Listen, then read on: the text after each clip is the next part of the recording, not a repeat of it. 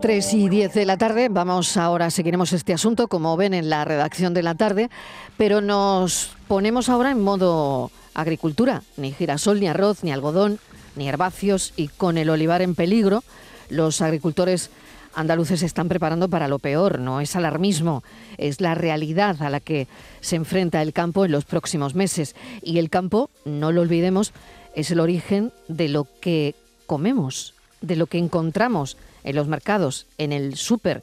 Ya hemos dicho hace un momento que esto es una cadena que nos compete a todos. No llueve, no va a llover hasta no se sabe cuándo y lo que prevalece es el ruido, mucho ruido entre administraciones por la falta de medidas, la tardanza en tomarlas. ¿Qué queremos hacer hoy en la tarde? Pues vamos a darle voz a quienes están sufriendo esta situación en su piel, a nuestros agricultores. Mesa de redacción. Javier Moreno, bienvenido. Buenas tardes. Hola, gracias Marilo. Muy buenas tardes. Eh, como dices, efectivamente el debate en torno a qué hacer, cómo paliar la situación, cómo evitar que se pierda agua, qué infraestructuras son necesarias, las que había que haber hecho hace tiempo y todavía no están. Todo eso difumina las voces que queremos escuchar hoy, que son las primeras interesadas, las que están viendo mejor que nadie cómo la falta de agua seca los campos, acaba con los cultivos, impide sembrar más hectáreas. La agricultura andaluza se enfrenta a la mayor restricción de agua desde el año 92, embalses que están apenas a un tercio de su capacidad, confederaciones hidrográficas que se reúnen, que priorizan el consumo humano. ¿Qué dice el campo, Mariló? Vamos a escuchar, si te parece, ¿no? Es lo importante. Claro que sí, claro que sí, Javier. Manuel Peña es de Araal. Manuel, bienvenido. Empezamos por usted.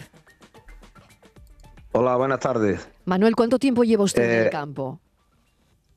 Pues desde que nací. Nací en una familia de agricultores y hasta ahora sigo siendo agricultor. Llevo toda mi vida toda su vida. ¿Y usted recuerda una sequía como esta?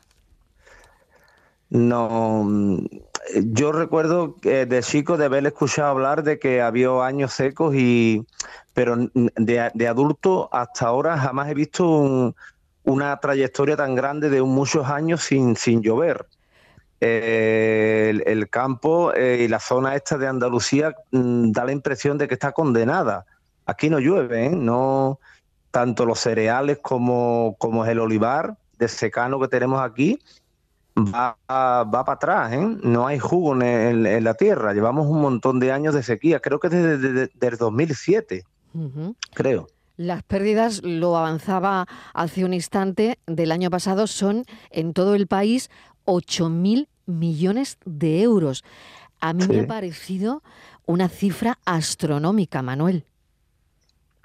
Sí, no sé a nivel nacional cómo será, pero aquí a nivel a nivel regional nosotros en la zona esta las pérdidas no sé qué porcentaje tendrán, pero este año ni vamos a coger trigo, ni vamos a coger pipa y el olivar pues ahora mismo está en plena floración y lo que es el esquimo eh, tiene muy poco tamaño y esperemos que cuando el, grano ya esté un poquito como una porra de alfiler, llueva mm. algo, mm. porque si no llueve, el olivo, como es sabio, empezará a tirar algo de fruto al suelo y el resto que le quede cuando llegue julio o este año, posiblemente antes, en junio, ya estará el olivo con, con mala cara, con la hoja amarilla y posiblemente no pueda con, con, con la fruta que tenga arriba. ¿eh? Entonces, nosotros estamos en una zona de olivar de, secano, estamos en, nosotros tenemos eh, la aceituna de mesa, no, también nos dedicamos al aceite, pero eh, lo nuestro es la aceituna de mesa. ¿eh? Esta mañana oí a un agricultor decir que me ha llegado al alma que el trigo no tiene fuerza para echar la espiga. Y me ha parecido tan duro y me ha, me ha parecido tan, tan gráfico Em, esa frase, ¿no? Eh, el trigo no tiene fuerza, no, tiene fuerza. No tiene fuerza, no tiene fuerza. Y la espiga que tiene es muy pequeñita y el grano que tiene, además de que está chupado, no tiene peso ni tiene harina. Tú ves el grano, sí, hay un grano de, de trigo, pero ese grano no tiene harina y el peso que tiene no tiene peso específico como para tener harina. Y la espiga, en vez de tener, por ejemplo, 50 granos, la espiga tiene 25 granos, no tiene fuerza para granar. El último granazón, el, último, la última lluvia de primavera, que es la que le da la granazón al trigo, no ha llegado. Ni va a llegar, parece. Eso es lo que hay. Parece que ni va a llegar. ya en primavera, la primavera estamos ya en primavera y no llega el agua, no llega, ¿eh? ¿Y, qué se siembra eh, en esta situación? Pues claro, nosotros sembramos el trigo en noviembre. Se supone que en noviembre hay jugo en la tierra, está lloviendo. Entonces tú siembras el, trigo, le echas el abono, después en febrero siembras las pipas, tú con, siempre con la esperanza en que el tiempo te va a ayudar.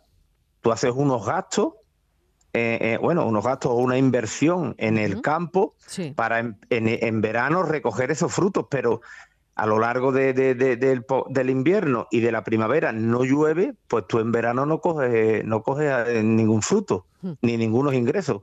Claro, Manuel, ¿usted cuánto, ha invertido en esta campaña? Bueno, yo tengo invertido solamente en, mira, en cereal solamente, eh, eh, porque este año no he echado abono porque los abonos se han ido al doble de precio. Yo este año he optado por, por echar estiércol, que es gallinaza, y yo tengo invertido sobre 7 8 mil euros solamente en, solamente en estiércol, de 7 a 8 mil euros. Fuera parte la, la semilla y el, tractor y el gasoil, más mis, mi, peonadas, ¿no? Fuera parte todo eso. Porque lo mío es una explotación familiar, es pequeñita, pero lo hacemos nosotros, pero claro, tienes que comprar abono, tienes que comprar gasoil, tiene, eso es a diario, claro. Y ahora llega el verano y no recogen nada. Ya hay mucha gente que está optando, antes de cegar el trigo, de eh, empacarlo para ajeno para, para el ganado, por lo menos para sacarle algún beneficio. Manuel, ¿qué tal? Eh, buenas tardes. Parece que llover no va a llover, ¿no? Eh, ¿qué, pueden hacer los agricultores? Hay dos tipos de medidas, ¿no? Que se riegue, que se pueda regar, y eso pues depende pues, de que se amplíen las infraestructuras, de que se mejoren las canalizaciones, en fin. Y luego está el tema económico, ¿no? ¿A ustedes cómo les ayudaría los decretos de sequía que se están prometiendo, que eso les ayudaría a ustedes económicamente, pero no, no va a hacer que el campo sea más productivo. ¿no? Entonces, no hay agua, em, hacen falta medidas de, para, para mejorar las infraestructuras, pero luego está la parte económica que sí les puede ayudar a ustedes para paliar la situación que tienen los agricultores y todo lo que depende de ustedes, ¿no? las familias y los puestos de trabajo. Claro, mira, aquí eh, en infraestructuras de riego hay poca porque estamos en una zona de secano. Aquí no creo que traigan agua porque estas son zonas de secano. Estamos en la, campiña sevillana. Pero después, claro, ayuda deberían de, los políticos eh, mirar lo que está pasando en el campo, por lo menos en la zona esta de Andalucía, y para paliar e, e, este, esta pandemia, que digamos, porque esto es, esto es un problema gordísimo para la agricultura por lo menos ayudas para, los agricultores, porque agua, lógicamente, aquí no te van a traer. Y esto es zona de secano, aquí lo que cultivamos es la aceituna que de calidad, de calidad, de, tamaño, y, si no, no arreglan esto, posiblemente en el mercado el año que viene o no va a haber aceituna de calidad. Posiblemente haya un poco de aceite, pero aceituna de calidad no va a haber como no sea económicamente ayuda a los agricultores, no sé cómo vamos a paliar esto. ¿eh? La aceituna de mesa sevillana, ¿no? Lógicamente, ¿no? Y, y, eso, sí, sí, estamos hablando de la aceituna de mesa sevillana. En, tierras de secano... De, la aceituna de mesa sevillana. Y, el 90% es secano. ¿Y, cuál es Hay el futuro, algo de riego, pero aquí el riego es pozo y la Confederación Hidrográfica tampoco te da mucha... Mm, mm, digamos que te, que te deja hacer pozos, mm, pozos poquitos y además los acuíferos estos últimos años están bajando de, de 3 a 4 metros, ¿eh? han bajado los acuíferos. Las bombas ya no sacan el agua que sacaban estos años atrás. Eh, también es muy importante eso, no solamente el agua de lluvia, sino los acuíferos que, que están bajando hay muchos pozos secos ya. ¿eh? Por eso le decía Manuel, ¿cuál es, el, ¿cuál es el futuro de estos cultivos? Que vaya desapareciendo y el, cultivo de secano como este olivar, eh, ir a otro tipo de cultivos, porque, porque mm, si es secano y, la sequía persiste, mm. habrá que pensar en otra cosa. No. ¿No? Es que aquí, mm, como no sea eh, lo que tenemos ya, no hay otra cosa, ¿eh? Aquí se ve algunos, algunas plantaciones de pistacho, se está viendo otro tipo de... Hay gente que está investigando en otro tipo de cultivo, a ver si en el secano se puede hacer eso, pero eh, si, en abril tenemos 36 grados de temperatura, ¿qué, qué, tipo de cultivo ponemos aquí? Es que por muchas huertas que le deja la cabeza, el olivo es el que más aguanta. El olivo es un, es un árbol que por sequedad no se seca nunca, eh, nunca va a perder la fuerza. Y otro tipo de cultivo, no sé, tendrá que venir alguien de otro sitio para poder decirnos qué tipo de cultivo hacer. Para Porque ahora mismo nosotros el trigo. Claro, reconvertir para, cambiar el cultivo. A, cultivos de poco consumo de agua. Aunque yo creo que esto, esto en parte ya estaba, ¿no? Pero habrá que, eh, como decía Javier, reconvertir de alguna forma el campo. ¿De qué forma? No lo sé, no lo sé de qué forma, ¿eh? Ya. Porque ya tenemos el olivo que es de secano y si el olivo no puede seguir, pues imagínate qué tipo de cultivo tienen que traer. Claro. No lo sé. Manuel Peña, muchísimas gracias, mucha suerte. Del Araal vamos a ir a los palacios. David de la Rosa, también es agricultor. David, bienvenido. Hola David, ¿me oye? Hola, buenas tardes. Buenas tardes. Eh, seguramente habrá oído usted a Manuel Peña. Eh, me gustaría preguntarle cómo es su situación ahora mismo. Sí, buenas tardes. Primero tenéis que disculparme porque voy en el AVE y no sé si la conexión es Bueno, no es tan buena como nos eh, gustaría, pero a ver si, si nos podemos entender bien. Claro, si nos podemos entender. he estado escuchando al anterior compañero, al anterior agricultor. Eh, le puedo hablar del cultivo de, por Ay, qué pena, porque casi va a ser imposible la conexión. Ya, ya hemos perdido. Bueno, vamos a la siguiente persona con la que queríamos hablar. María Morales, cítricos, almendros, herbáceos, de Villaverde del Río. Dice que no duerme, por la ruina que tiene encima. María, bienvenida. Buenas tardes. Gracias, gracias, por acompañarnos. ¿Cuál es su situación ahora mismo, María? Bueno, pues la situación que tenemos ahora mismo es bastante complicada. Eh, en el tema del cítrico, eh, solo tenemos agua por la agua de lluvia o por pozos, y los pozos se han secado y, no tenemos agua para los cítricos. Eh, vengo del campo y vengo de decidir qué parcelas son las que tengo que abandonar directamente para, para poder sacar otra parte de la finca adelante. con el qué duro, qué duro, María. o sea, usted ahora mismo, llega usted ahora mismo del campo y decide, esta ya la doy por perdida y esta no. Sí, además hay un problema muy importante que lo llevo diciendo mm, durante todos estos meses, porque las sequías anteriores que he escuchado al compañero, las sequías anteriores de mis padres, mis abuelos, mis bisabuelos. ¿Usted qué edad tiene? Discúlpeme, María, pero usted. ¿Qué edad tiene? 47, 47. 47 años y no ha visto nada igual. No, no. Vale. No, no, no he visto nada igual. Es joven, eh, pero no ha visto nada joven, igual. Efectivamente, era joven y vi, la desesperación de mi padre, pero al final, al fin y al cabo, aquello, en aquellos momentos, eh, casi toda o muchísima producción de Andalucía, muchísima superficie de Andalucía eran herbáceos. Entonces, es una tierra en la que tú puedes cultivar anualmente lo que en función del agua te permita. Si yo no tengo agua, pues pongo un girasol o un trigo. Pero si tengo agua, pues pongo un maíz, un algodón.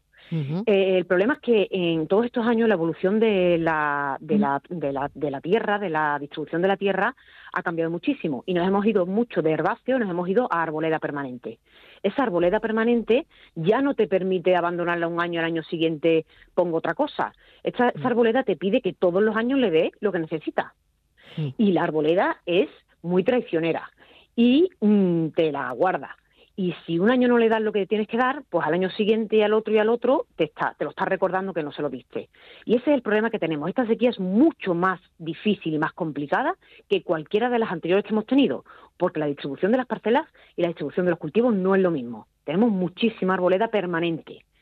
Y, y eso quiero que insistir en que todo el mundo sea consciente que es que los árboles se mueren y ya 15, 20 años de inversión se van. Se mueren. Y acabo, acabo, de, acabo de ir y decidir cuántas hectáreas tengo que abandonar. Porque qué duro, no agua. Qué duro, qué duro me parece esto. Qué duro, sinceramente. Es una de las decisiones más duras que puede tener un agricultor porque ahí has echado Totalmente. Eh, bueno, toda tu alma, todo tu, tu, patrimonio, todo. Y, lo hmm. tienes que abandonar. Hmm. Una cosa que quiero poner encima de la mesa y son los seguros agrarios. Eh, ¿Responden responderán, ¿cubre algo que cubre un seguro agrario? Puede cubrir, puede en determinado momento puede cubrir, pero claro, como los seguros agrarios los tienes que hacer mucho antes de que empiece una campaña, tampoco sabes lo que va a pasar. Ya. Y como al final, eh, después los resultados, hay muchísimas peleas con los seguros, muchísimos, porque siempre, evidentemente, cada parte tira para su, para su interés, y muchísimas veces echa los cálculos y no merece la pena, porque además tú dices, bueno, pues venga, voy a estas parcelas que son las más complicadas, que seguramente puedo tener problemas, voy a asegurarlas. No te dejan, tienes que asegurar la, toda la finca entera para poder asegurar determinadas parcelas. Entonces, al final, económicamente, eh, se han ido abandonando mucho, eh, mm. muchos seguros porque no merece la pena. Bueno, más que no merece la pena, que igual tampoco llegan, es tanto el coste. Y que tan, no llegan, llegan, tan elevado el coste que es como, claro, que no. Será por sequía, por lluvia o por granizo, pero que al final eh, muchas veces no llegan. Claro, y yo no sé si todo el mundo tiene seguro, si todo el mundo cobra, vale, esto cubrirá gastos. Claro, cubrirá gastos, pero será más caro un seguro el año que viene.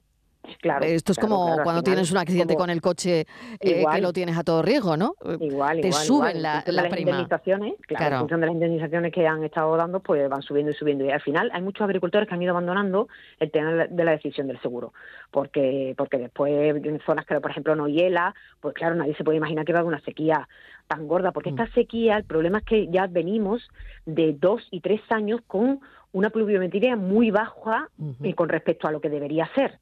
Y entonces esto ya es extremo. Ya no es que el año pasado, a ver, vamos a tirar un poco de los pozos, a ver si podemos complementariamente. No, no. Los pozos y el que tenga pozo, claro, se ha convertido en la fuente principal de riego. Y eso es imposible, porque al final el acuífero se agota. Estamos todos desesperados. ¿Cuántas pérdidas enfrenta ahora mismo, o no sé si usted lo tiene cuantificado en su cabeza o no, la situación que tiene usted ahora, en este mismo momento, María? Mm. Em, ¿Usted puede hacer una estimación de pérdidas? Eh, bueno, me podría echar manos a la cabeza, porque si yo ahora me pongo a contabilizar los gastos que yo he tenido en los últimos 15 años eh, de, lo, de lo que yo acabo de abandonar, porque ya abandonado es quitar gomas y ya no se vuelve a regar eso, ya es arrancar, ya no es... Entonces, eh, bueno, pues póngale, por ejemplo, unos gastos de 5 o 6 mil euros eh, por hectárea y año, mínimo. Entonces, multiplique. Eh, eh, es desolador, es desolador. Pero es que la almendra, por ejemplo, la almendra, ahora mismo la almendra está en su momento más eh, importante, porque la almendra ya ha florecido, ya ha cuajado y ahora lo que tiene es que llenarse la almendra. Al llenarse la almendra, la, almendra se llena de agua y abono. Y si no tienes agua, la almendra se va a quedar, pues bueno, que parece, va a parecer una pipa. Una pipa. Y eso es una almendra que es muy poca, muy poca calidad y al final todo va en detrimento de la calidad de los productos españoles y todo en detrimento de la economía rural. Entonces, nos vamos a cargar la economía rural y toda la industria que rodea a la agricultura, no solo a la agricultura y a la ganadería. Es que los animales están, bueno, yo estoy en la finca, me están viniendo los cochinos y están eh, mordiéndome las válvulas del riego buscando agua. y me están partiendo gomas y todo buscando agua. Los mismos cochinos, o sea, mmm, pobrecitos míos, es que, es que, es que todo así. Es tremendo. Fíjate, Mariló, la fruta y la verdura mm, va, a tener una, un, un mm. incremento mm. espectacular y además una calidad muy baja. El, paisaje que nos está describiendo María, para, quien, para quien no conozca esta zona, no tiene nada que ver en la zona de Araal, que está en la, muy pegadito a la, a 92 entre Sevilla y Málaga, que es Secano, Olivar. mira el, nombre del pueblo, Villaverde del Río, esto está al lado del Guadalquivir, es una comarca, La Vega, ¿verdad María? Que el paisaje es muy distinto, muchos árboles frutales, los cítricos, y, el río al lado. Y esto que está describiendo, el río, el, panorama del río a su paso, en este caso también por la provincia de Sevilla, el nivel de agua del río, ¿verdad María? Es desolador, teniéndolo al lado y, la, falta de agua tan terrible que hay. Es desolador. Es que esto es tener una empresa mirando todo el rato para arriba, a ver si llueve o no llueve. Esto no, esto es que además es una impotencia y es una carga emocional eh, mm. tremenda, porque es que dice, bueno, todo esto me lo cargo y, y sin yo tener la culpa. Y, y, lo de las ayudas directas que hablábamos, que hablaba el, compañero anterior, y efectivamente sí, pueden ayudar, pero los árboles yo los tengo, yo los tengo que arrancar. Y eso ya, quien me lo, como no me den una ayuda permanente y sostenida en el tiempo durante dos o tres años o cuatro hasta que yo vuelva a poder mm, recuperar los árboles, mm, bueno, el algodón, estoy esperando, tengo la tierra ahí esperando a poder regar, a poder sembrar algodón, no puedo sembrar algodón. La tierra está agrietada y la tierra necesita su jugo por lo menos para que nazca y, llegue a floración y después cuaje. Y no, el algodón ahora es cuando se siembra ahora. Antes preguntaba que qué, cultivo se sembraba ahora. El único que queda ya por poder sembrarse es el algodón, que es el más tardío porque estamos en la última en la última franja donde se puede sembrar algodón, de, Sevilla o Badajoz hacia abajo. Por eso en Sudáfrica, en, en África hay tanto algodón y tal. Pues a, partir de ahora solo se puede ya sembrar algodón. Y no se puede sembrar si es que no tenemos agua, si es que no ha llovido nada. Si por lo menos lloviera algo, coge un poquito de jugo y, y sales a sembrando. Pero yo voy a tener que dejar de baldío, en barbecho, muchísimas hectáreas porque no puedo hacer nada. Cuando pensamos, María, en la sequía, los que no nos dedicamos al campo, los que vamos solos de, vez en cuando, no nos hacemos una idea de lo que está pasando hasta que no escuchamos pues a personas como Manuel Peña al principio o, a usted ahora mismo, que nos está contando gráficamente, bueno, pues lo del trigo que nos ha contado Manuel, lo de los cochinos mordiendo mm, sus gomas para conseguir algo de agua, eh, el, el cómo suena el campo y lo que decía, la carga emocional que tiene todo esto y no duermes ¿eh? ni sueñas, sueñas con que tienes las balsas llenas, sueñas con que hay agua, los, sueñas de verdad. Y rezo y todo y a toda la gente que no es católica también se lo digo por favor reza porque yo ya es lo único que me queda. Mm, es que es que es que acabas en la ruina. Aparte eh, las empresas en, Andalucía hay muchísimas empresas que son si son familiares pero son empresas grandes cuyo eh, fuente principal de ingresos de las familias son el campo no es un, complemento a una persona que es médico o que es mm, cualquier otro cualquier otra profesión. Son fuente principal de ingresos de muchísimas familias. Y si se va al traste, mm, la economía, mm, bueno, pues no hay, no hay economía, no hay. Ya el IPC no sé hasta dónde va a llegar, porque por lo menos los de primera necesidad, eh, porque dice todo el mundo, bueno, pues cuando no hay dinero, pues la gente come arroz y come, no, es que ni el arroz, es que no se va a poder sembrar arroz es que no, eh, la pasta tampoco, es que el trigo, es que el trigo efectivamente no ha granado, el trigo está seco entero. Hay gente que ha intentado entrar también eso, pues lo que ha, lo que ha comentado Manuel Peña, para, para, para heno nada más, ¿no? Para pastos, ¿no? y, y han habido máquinas que han entrado en el trigo y han dicho, si es que no ha llegado ni a la altura mínima para poder cogerlo. O sea, en fin, María Morales, le agradezco enormemente mm, bueno, su sinceridad, eh, la forma de transmitirnos lo que se está viviendo ahora mismo, lo que hay, esto es lo que hay, y mm. le agradecemos enormemente pues que nos lo haya contado y, y ojalá llueva. Es que de verdad, es que no sé, pero es verdad. Estamos mirando al cielo, la previsión no es halagüeña. Hemos hablado del el sistema Copernicus hoy, que está diciendo que este verano la radiografía nos confirma que va a ser un verano caluroso mm. y, en fin, ojalá llueva y ojalá de alguna forma se pueda paliar esto y, si no, pues no sé, reconvertir el campo a, a, cultivos de poco consumo de agua, pero me da la impresión de que esto ya lo hacen, ¿no? De, que, esto, esto está casi ya, ¿no? Sí, y la creatividad, eh, somos expertos en creatividad y en ahorro de agua, y en, porque cuando la necesidad premia, te, bueno, pues, pues la imaginación al poder. Pero claro, también necesitamos una infraestructura y un apoyo por detrás que como mínimo, mínimo, mínimo, que los políticos por favor se sienten, que piensen como agricultores y no como personas que están en detrás de una mesa y que vayan al campo y que vean realmente que las infraestructuras hídricas son necesarias. Y no vale, por favor, que me digan, si me permite decirlo, que me digan, es que ahora se va a hacer una, inversión muy fuerte y después el año que viene llueve y aquí no ha pasado. Y entonces todo esto se, se va al traste. No, las infraestructuras hídricas son eso, inversiones que siempre, siempre son para enriquecer la, la, tierra de Andalucía. es importante. María Morales, muchísimas gracias. Un saludo. Muchas gracias a ustedes. Suerte, mucha suerte. Muchísimas gracias.